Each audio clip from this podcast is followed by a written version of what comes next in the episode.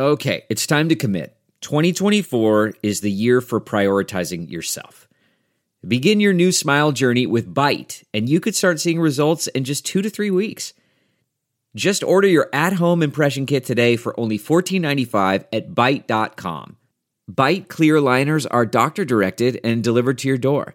Treatment costs thousands less than braces, plus, they offer financing options, accept eligible insurance, and you could pay with your HSA, FSA. Get 80% off your impression kit when you use code WONDERY at Byte.com. That's B-Y-T-E dot com. Start your confidence journey today with Byte. Ant's Road to Redemption How the FinTech Giant Can Save Itself. Written by Nan Li and John Darwin Van Fleet. Published in SupChina. Read for you by Kaiser Kuo. Beginning with Jack Ma's now infamous speech at the Bund Financial Summit on October 24th, Ant Financial, now known as Ant Group, Alibaba's prized fintech arm, has gone through a chaotic six months. On November 3rd, Ant's projected $35 billion IPO was suspended.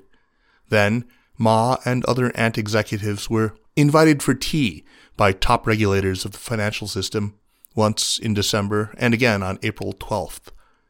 Around the time of the December session, China's market regulators began investigating Ant's parent company, Alibaba, for pressuring merchants not to sell to other platforms, which culminated in a $2.8 billion fine on April 10th.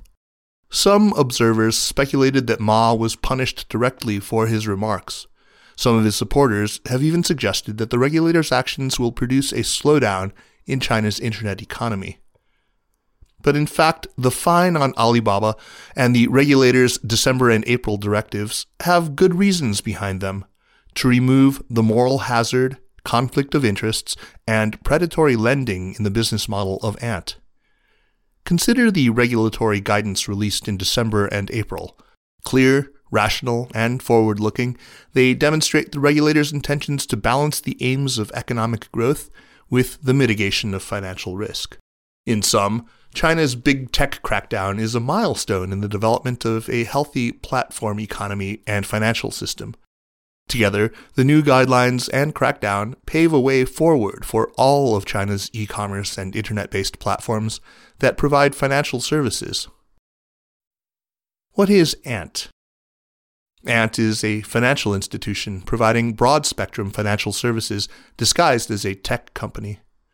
During the first half of 2020, technology innovation contributed less than 10% of total revenue, while financial services, digital payment, consumer loans, small and micro enterprise loans, wealth management, and insurance comprised more than 90%, 40% of which was from the loan business, according to its IPO prospectus. The filing even indicated that Ant's risks are mainly financial.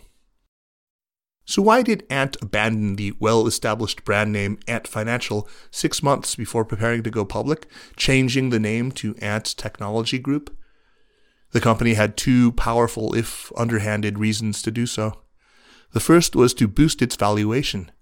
Tech companies typically enjoy a price to earnings ratio, P/E, four times as high as financial institutions. Ant's proposed IPO price of 68.8 yuan $10.50 per share, would have produced a P/E higher than 150 based on Ant's 2019 net profit. And it intended to amplify the deception by listing not on the main board of Shanghai Stock Exchange, but on the Star Market, China's NASDAQ, designed to ease listings for new technology sector enterprises.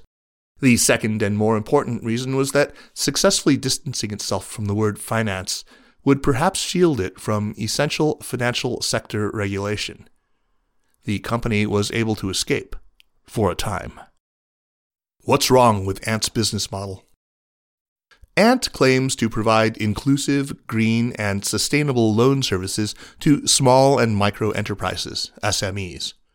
However, again, according to its prospectus, only 20% of the loans actually go to SMEs, while the remaining 80% go to individual consumers. With Ant as pioneer, most of the e-commerce, social media, ride-hailing, and other platform apps in China now offer similar loan programs. Inside the Alipay app, Alibaba's flagship digital payment system, Huabei, masked as just another payment option, often uses red envelopes and discounts to induce consumers to spend using their Huabei credit line, while high interest rates and fees are disguised by deceptive words such as daily interest rate as low as 0.1%. Huabei's actual interest rate is close to or even higher than credit card rates, but the similarity ends there. Even the name Huabei, which means just spend in Chinese, has a predatory ring to it. Another problem with Ant's model is its basis for determining credit scores. Rather than evaluate trustworthiness based on critical factors like the consumer's debt ratio or income, Ant relies on something counterintuitive a consumer's expenditure history. This means that buying more results in a higher score, a logic particularly noxious for fresh college grads who may not have built up the requisite financial know how. Ant's system, in other words, encourages wanton spending over fiscal prudence. This is typical predatory lending behavior. As we saw in the years leading up to the 2008 global financial crisis, the risky subprime loans that had all but drowned the financial system started with lax lending standards from bankers looking to turn a fortune. They spread widely in the United States and elsewhere through what's known as the Originate to Distribute OTD model. The OTD model allowed lending institutions to evade risk by passing the hot potatoes to other investors who were not involved in the original transaction. Without lenders needing to incur the risk of their lending decision, mortgage backed securities created a moral hazard that ultimately cost the world trillions of dollars. Such risk evasion is also inherent in Ant's lending practices it's not a surprise that the credit risk of their loans is high, but Ant figured out a way to make that someone else's problem. Ant constructed a joint lending scheme partnering with small banks in which Ant provided only 1% to 10% of the loan capital while requiring 50% or more of the interest income. And they further passed the risk to other financial institutions through asset backed securities, ABS. This innovation was nothing more than a new bottle for old wine. Ant's partners in the joint lending scheme have been small city or rural commercial banks in particular, which have been increasingly desperate for business as the evolution of the digital economy has not so gradually reduced their business volumes. But for these banks, the joint lending business with Ant is akin to a lost at sea sailor drinking seawater to slake a thirst. Feels better for the moment, but hastens the sailor's demise. If Ant had continued to evade its rightful categorization as a financial services company, it would have continued to evade the capital requirement of 10% on lending. That would have allowed it to develop enormous leverage, more than 200x. Incentives to exercise any financial prudence in lending would evaporate. A vicious cycle of risk amplification would be inevitable.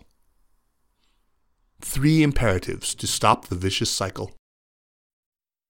Following the December tea session, regulators conveyed three principles in the five directives to ANT. First, disconnect payment service from Huabei. Borrowers must apply for loans providing information such as income data necessary for credit risk assessment. Second, all financial services, especially lending, must be subject to financial sector regulation, with capital requirements as a binding constraint to manage leverage, hence reducing the moral hazard associated with the OTD model. Third, Ant should restructure as a financial holding company with Chinese walls to separate payment services, commercial banking, insurance, and investment services, leaving no room for conflicts of interest. However, Ant was either too slow or too recalcitrant to follow these directives. Hence, a second tea talk in April with stronger and more specific directives issued. On April 29th, representatives of 13 platforms, including Tencent, Baidu, Meituan, JD.com, and Didi, that embed financial services, consumer loans in particular, in their platform type businesses, were also invited to hear exactly the same directives. These 13 are just the largest of several dozens of similar platforms. What's next? Information technology has promoted the rapid development of business to consumer transactions and the entire economy. E commerce platforms such as Alibaba, Taobao, JD.com, and WeChat stores have reduced transaction costs between buyers and sellers, serving virtually unlimited buyers and sellers with tiny marginal costs. The incremental benefit to consumers and enterprises, especially small and micro enterprises in both urban and rural areas, have been enormous. One reason China in particular has done relatively better during the COVID 19 pandemic is the country's vast network of e commerce, mobile payment, and delivery platforms that touch every corner of society. These ensured the continued flow of daily necessities and medical supplies during the quarantine period. The benefits to society have been profound, and pioneers like Alibaba deserve great praise for leading the charge. But there is no free lunch the network effect that allows Alibaba and other platforms to grow rapidly, and the subsequent benefits to the whole of society also easily leads to a natural monopoly. In a financial system with inappropriate regulations, or when regulators have been captured by irrationally exuberant financial sector enterprises, see 2008, this monopoly may amplify the problems of predatory lending, moral hazard, and conflicts of interest. China's regulators seem to be avoiding this regulatory capture, learning from the mistakes of the past and staying mindful of the negative externalities of fintech and platforms. These regulators are carefully paving a different road in a timely manner, which regulators in every country must do sooner or later. Ant's road to redemption is well marked with regulatory road signs. All it and other fintech and platform companies needs to do is to drive responsibly in the proper direction. Aspects of this essay appeared in the FT Chinese on November 13, 2020.